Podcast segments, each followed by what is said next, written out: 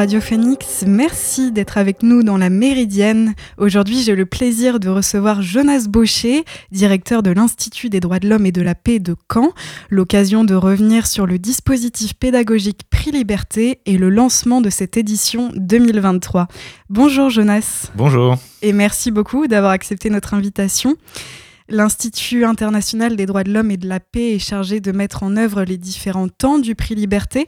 Mais peut-être avant de parler du prix Liberté, nous pourrions expliquer à nos auditeurs ce qu'est l'Institut des droits de l'homme et de la paix de Caen.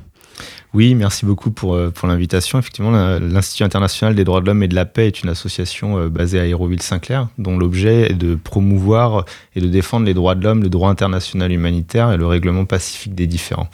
Alors une fois qu'on a dit ça, euh, ça ne veut pas dire grand-chose sur ce qu'on fait concrètement. Euh, notre objectif, en fait, est de rendre accessibles les droits de l'homme euh, et de les vulgariser. C'est une matière juridique et comme euh, on sait parfois que le droit est complexe, notre objectif, c'est vraiment de pouvoir rendre accessible cette matière juridique et surtout faire prendre conscience de l'existence des droits dans, le, dans notre quotidien. Aujourd'hui, en venant parler à la radio librement, j'exerce un certain nombre de droits de l'homme et c'est important pour les citoyens d'avoir cette conscience-là. Et donc, on va principalement euh, euh, faciliter cette prise de conscience par l'intermédiaire d'activités ludiques, euh, de jeux de rôle, de simulation de plaidoirie, de simulation de l'organisation des Nations Unies. L'idée est vraiment que, à travers le jeu et à travers l'activité, on réfléchisse sans forcément toujours s'en rendre compte, mais on réfléchisse de euh, l'omniprésence des droits de l'homme dans notre quotidien. Donc ça, c'est une première partie de nos actions. Et une deuxième partie, euh, ça va plutôt être de la formation. Donc là, on va former les adultes qui travaillent avec les jeunes, euh, des enseignants, des fonctionnaires, des assistants sociaux, des éducateurs. Et là, l'idée est vraiment de à la fois les former sur le fond, c'est quoi les droits de l'homme, où on les trouve, d'où ça vient, pourquoi, et puis sur la forme, donc là, comment on peut parler des droits de l'homme avec les jeunes. Et euh, de qui est composé euh, l'Institut des droits de l'homme et de la paix? Alors, euh, l'Institut a été fondé par des organisations locales, au premier titre de laquelle la région Normandie, l'Université de Caen, le barreau de Caen, la ville de Caen font partie des membres fondateurs de l'Institut et sont aujourd'hui au conseil d'administration. On a également des acteurs nationaux comme le Conseil national des barreaux. On est en partenariat avec euh, euh, le défenseur des droits, la Commission nationale consultative des droits de l'homme, donc au niveau euh, national. Et puis on a aussi des particuliers qui ont envie de s'engager dans, dans les travaux d'une association. Et donc, ben voilà, ça c'est des particuliers locaux de différents profils.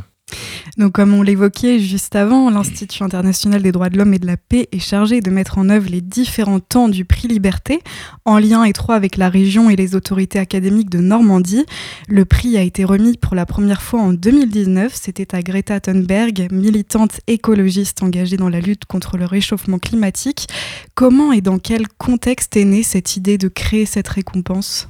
Alors en fait, euh, on, est vraiment ici euh, en 2014, donc euh, au moment du, 70e anniversaire du débarquement. Le, constat, il est assez simple, c'est que la transmission de cette mémoire du débarquement et des valeurs qui vont avec, notamment la liberté, la paix, les droits de l'homme, elle se fait principalement par la transmission et le témoignage des personnes qui ont vécu ces événements. Le temps faisant, euh, malheureusement, ces témoins euh, sont amenés à disparaître, ces témoins directs, et les autorités locales avaient envie de créer un projet pédagogique qui puisse continuer à véhiculer ces valeurs-là, euh, tout en le contextualisant et en le remettant euh, à l'aune de, ce qui se passe aujourd'hui, en fait. Euh, donc l'idée, c'est vraiment, à travers le prix Liberté, de pouvoir continuer à transmettre l'idéal de liberté et des valeurs qui sont connexes en s'appuyant sur la géopolitique mondiale et en faisant réfléchir les jeunes aussi à ce qu'est un combat pour la liberté aujourd'hui en 2022-2023. Est-ce que vous diriez que notre région a tout particulièrement un devoir de mémoire pour ne pas oublier les conflits passés et construire la paix? Indiscutablement. Euh, je pense que la région Normandie, de par son histoire, de par son vécu, euh, a cette euh, obligation de transmission. Mais je pense également qu'on a une expertise particulière. Aujourd'hui, il y a des des personnalités, des organisations qui, travaillent en Normandie et qui développent une expertise sur les conditions du maintien de la paix, sur euh, la mémoire des événements, euh, sur ce qu'est ou ce que sont les droits de l'homme. Et euh, il y a peu de territoires finalement en France qui peuvent se targuer d'avoir cette expertise-là. Et l'objectif est vraiment, quand on a une expertise, de pouvoir la diffuser. Je pense à ce titre que la région Normandie a vraiment quelque chose à faire là-dessus. Donc pour revenir sur le fond, le prix Liberté propose à la jeunesse du monde entier de désigner chaque année une personnalité ou une organisation engagée dans un combat exemplaire en faveur de la liberté. Il se divise en trois étapes pour permettre à tout à chacun de s'impliquer dans son élaboration. La toute première étape est l'appel à proposition. Cette année jusqu'au 10 janvier 2023, les 15-25 ans du monde entier sont invités à présenter dans un formulaire en ligne la personne ou l'organisation dont ils souhaitent défendre le combat pour la liberté. Je suppose que sensibiliser et parler à cette jeunesse fait partie des objectifs de cet événement? Évidemment, euh, lorsqu'on présente cette étape, cette étape à travers euh, uniquement un formulaire, on, doit trouver ça bien austère. La réalité, en fait, c'est que ce formulaire permet des réflexions et permet un travail collectif et collaboratif autour de la liberté, de ce principe de liberté. Et ce qu'on souhaite, nous, c'est interroger les jeunes, les 15-25 ans, vous l'avez dit, sur leur représentation d'un combat pour la liberté. Ce qui amène à des questions qui sont passionnantes. Euh, est-ce qu'un combat pour la liberté est nécessairement violent?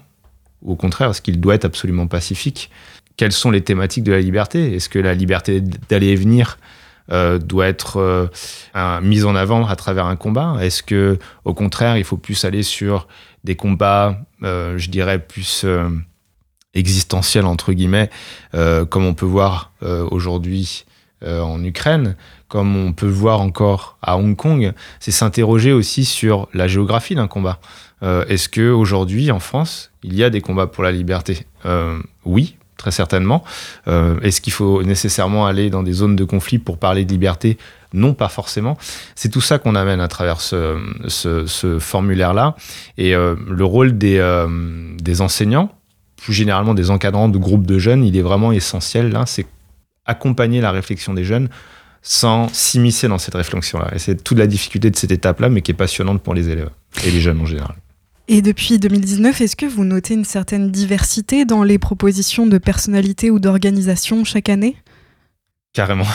en fait, ce qui est, ce qui est vraiment impressionnant euh, pour nous, organisateurs, euh, et en, je pense peut-être encore plus à l'Institut parce qu'on a quand même euh, une expérience euh, d'un combat pour les droits de l'homme. Euh, je ne dirais pas qu'on a une vision large de ces combats-là, mais en tout cas, on connaît des noms, on connaît des organisations. Et pour autant, tous les ans, on découvre des combats et tous les ans, on a des propositions qui sont vraiment exceptionnel en fait. C'est des, euh, des jeunes qui ont vu un reportage sur Arte, c'est le cas de Samy Thomas euh, l'année dernière. C'est des jeunes qui euh, ont entendu parler à la radio, qui ont vu sur les réseaux sociaux ce qui se passait à l'autre bout du monde ou au contraire juste à côté et qui se disent mais ça, c'est un super, euh, un super combat, mais ça suffit pas de se dire ça. Derrière, on va essayer de trouver les arguments pour convaincre les membres du jury, pour convaincre euh, les jeunes du monde entier que ce combat, celui qu'ils ont identifié, est un bon combat. Et ce que je trouve très intéressant dans ce dispositif, et notamment dans cette étape-là, et ça c'est notre chance d'organisateur, euh, c'est qu'on a une vision des préoccupations euh, de la jeunesse en 2022, en 2023. Et quelque part, le ou la lauréate reflète évidemment cette préoccupation. 2019, Greta Thunberg, on est vraiment euh, dans euh, tous ces événements autour de la lutte pour la justice climatique. c'est revenu évidemment avec une très forte actualité cet été avec les, incendies en France, mais en tout cas, 2019, c'est vraiment presque un point de départ d'une prise de conscience collective, en tout cas massive, de cette problématique-là. Ensuite, 2020-2021, deux lauréates qui, battent, qui se battent pour les euh, droits des femmes, une en Arabie Saoudite, l'autre en Afghanistan. Euh, Sonita Alizada, elle, est, euh, elle reçoit son prix 15 jours après ou un mois après l'arrivée des talibans. Donc voilà, on se rend compte qu'on suit l'actualité mondiale et les préoccupations de cette jeunesse mondiale, et ça, c'est vraiment intéressant. Et est-ce qu'il faut être forcément scolarisé ou étudiant pour pouvoir participer Non? Non, pas du tout. Euh, il, suffit d'être euh, jeune, 15-25 ans. et d'avoir envie de faire ce formulaire-là.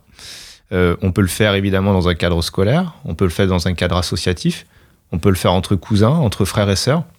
Il n'y a vraiment pas de, règles en fait ce qu'on s'aperçoit effectivement, c'est que la majorité des dossiers vient plutôt du, cadre scolaire, mais euh, c'est absolument pas une obligation dans le règlement.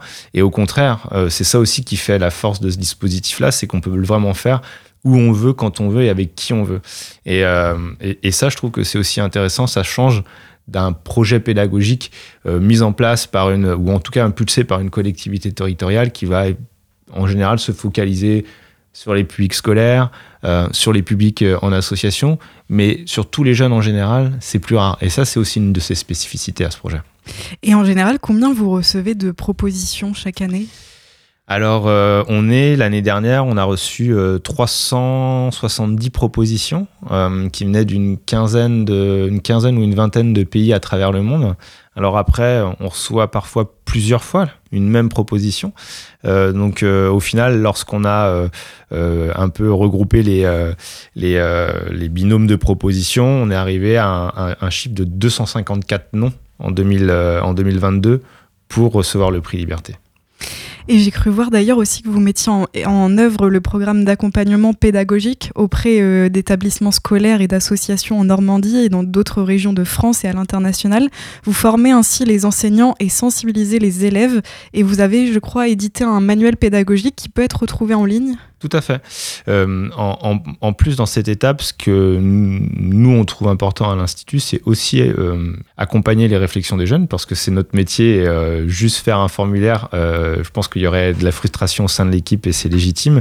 et donc, du coup, on propose aux classes de Normandie, cette année, on en a 44, me semble-t-il, à travers tout le territoire normand, 44 classes qui sont accompagnées par une équipe de l'Institut et puis, comme vous le disiez très justement, on forme aussi les enseignants sur la façon dont eux peuvent euh, accompagner euh, leurs élèves sur les réflexions autour de la liberté. Donc ce programme d'accompagnement, il est ouvert aux classes des établissements scolaires de Normandie, donc je l'ai dit 44 classes, et on essaye aussi de développer ce programme au national et à l'international, alors plus en distanciel cette fois-ci. Mais en tout cas, voilà, il y a, cette volonté de, pouvoir euh, fournir des éléments pédagogiques euh, à l'échelle du prix Liberté, donc qui une échelle mondiale. Euh, la deuxième phase sont les délibérations du jury international. Le jury international est composé de 24 jeunes de 15 à 25 ans se réunissant plusieurs jours en Normandie. Ce jury sélectionne parmi toutes les propositions reçues trois, personnes ou organisations dont les combats sont, selon les membres du jury, particulièrement représentatifs de combats pour la liberté en 2023. Comment se traduit cet appel à, candidature?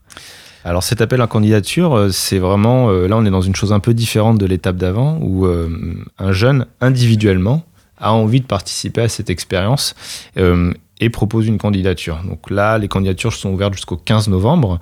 un jeune normand, un jeune d'une autre région de France ou un jeune d'une autre région du monde peut euh, postuler à, cette, euh, ce jury.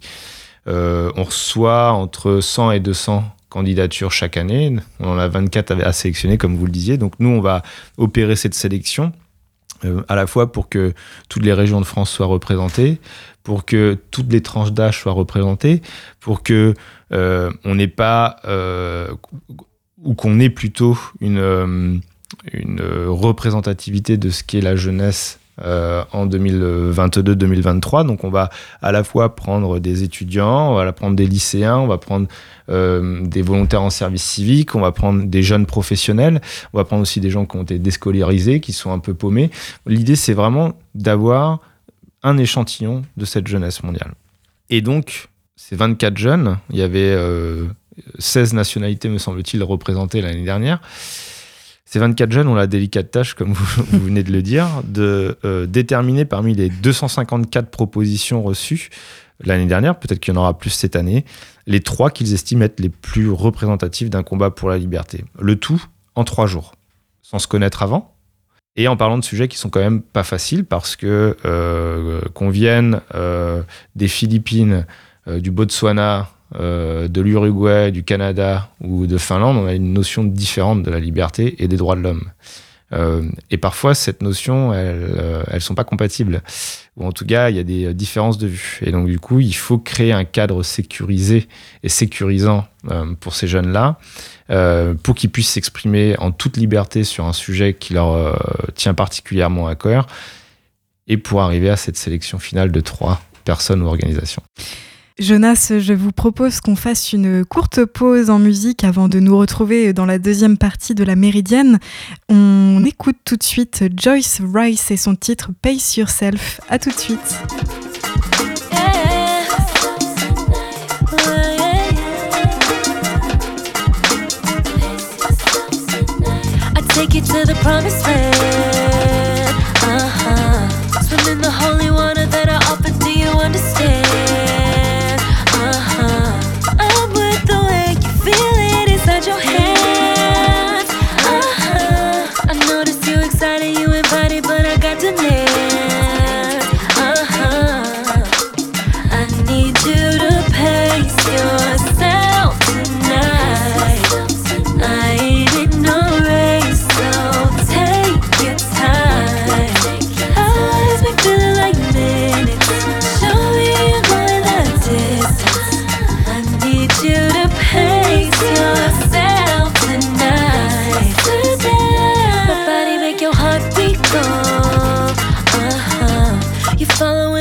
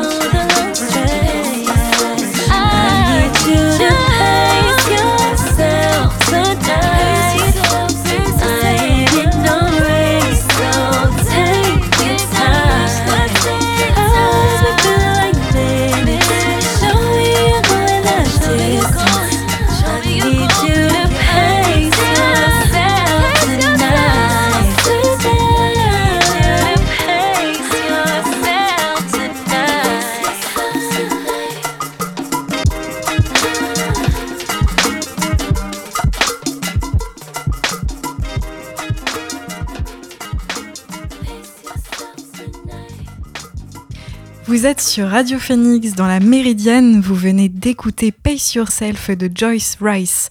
Dans cette deuxième partie d'émission, on continue de parler du prix Liberté avec notre invité Jonas Baucher, directeur de l'Institut international des droits de l'homme et de la paix de Caen. Alors Jonas, on parlait du jury avant la pause. Je suppose que ça doit être difficile de ne choisir que trois noms parmi tant de candidatures. Comment ça se passe généralement dans ce jury? Alors d'expérience, ça se passe très très bien.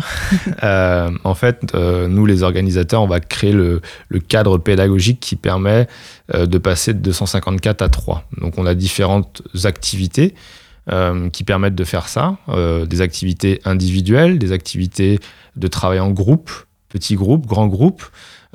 et l'idée, c'est vraiment on doit quand même aller vite. Faut pas se leurrer, on n'a que trois jours. C'est le rôle d'un jury aussi de devoir trancher. Et donc, du coup, il y a une première phase, on va dire, euh, d'écrémage des dossiers où euh, les dossiers qui parlent peut-être moins, euh, les dossiers où il y a moins d'informations, parfois des dossiers très médiatiques. On a des personnalités du showbiz qui sont régulièrement nommées, sont en général rapidement écarté pour aller se concentrer vers euh, des dossiers euh, qui nécessitent une réflexion un peu plus approfondie. Et cette réflexion un peu plus approfondie nécessite souvent un travail en groupe. Et donc, euh, la force du collectif, l'intelligence collective, elle bat son plein pendant ces trois jours-là. Et au final, on arrive assez facilement à déterminer les trois finalistes, ou en tout cas les trois dernières personnes qui sont euh, soumises au vote euh, du, euh, bah, des jeunes du monde entier. et oui, ça, le cheminement intellectuel en fait se fait assez. alors, je, veux dire, c'est compliqué pour les, jeunes de devoir trancher, de devoir écarter un combat qui est son combat coup de cœur. Mais quand on entend les arguments des autres, on se dit ah ouais, c'est peut-être pas celui-là qu'il faut, etc. C'est déchirant. Et en même temps, ça se fait dans, dans bonne intelligence. Et on arrive euh, comme ça à ces trois dernières personnes ou organisations. Et la troisième phase est le vote en ligne. Cette année, ils ont lieu du 15 mars au 23 avril. Le vote en ligne invite toujours les 15-25 ans du monde entier à nommer le ou la lauréate du prix Liberté 2023 parmi les trois personnes ou organisations choisies par le jury international. Une cérémonie de remise du prix a lieu en général au mois d'avril ou au mois de mai. Euh, comment se sont déroulées les années précédentes et à quoi vous attendez-vous pour cette année?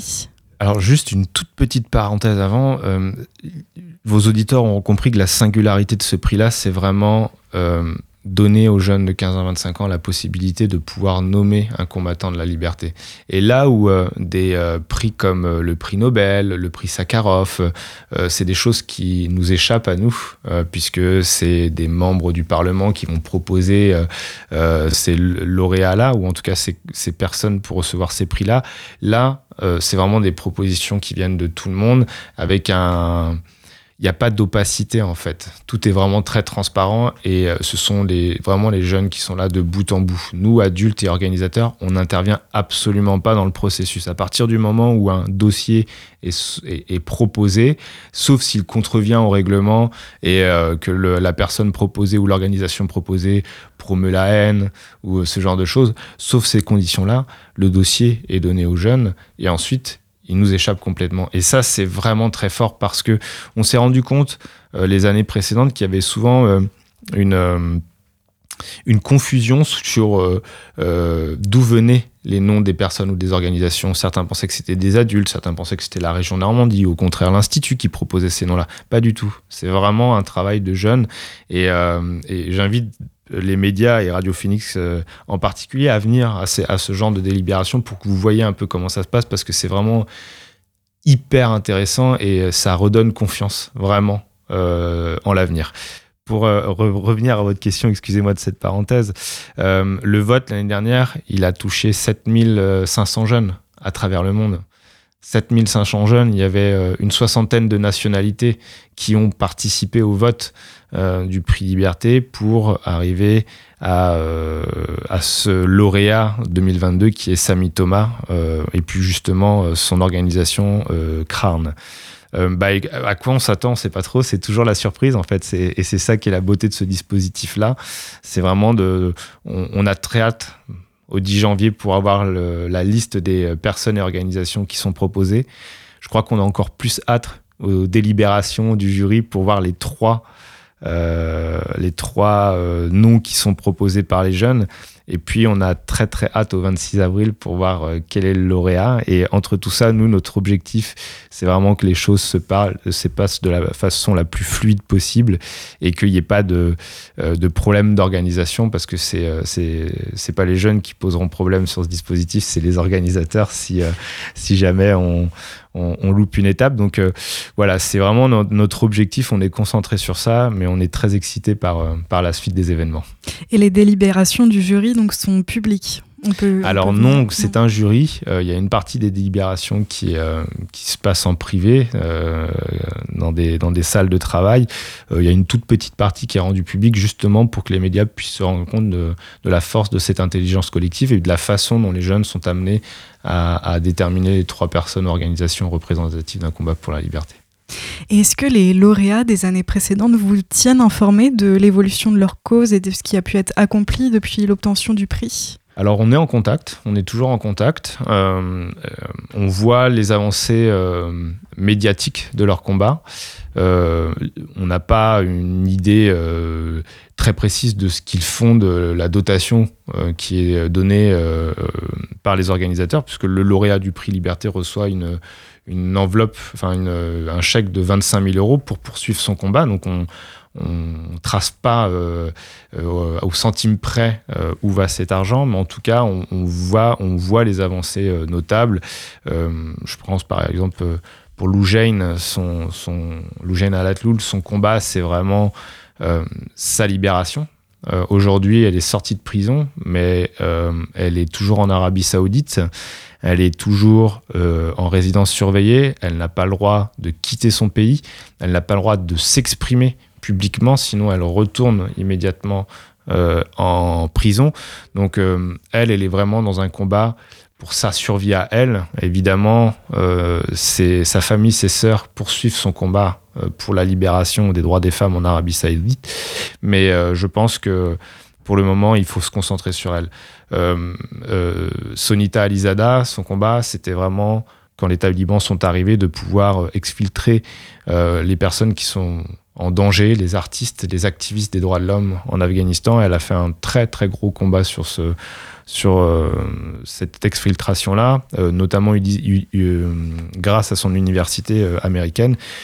Sami Thomas, lui, l'argent a vraiment servi à, renforcer euh, son centre d'accueil euh, de ses enfants euh, qui sont accusés de sorcellerie au Nigeria et développer les moyens de ce centre-là. Donc on, est, nous, organisateurs, toujours en contact avec eux.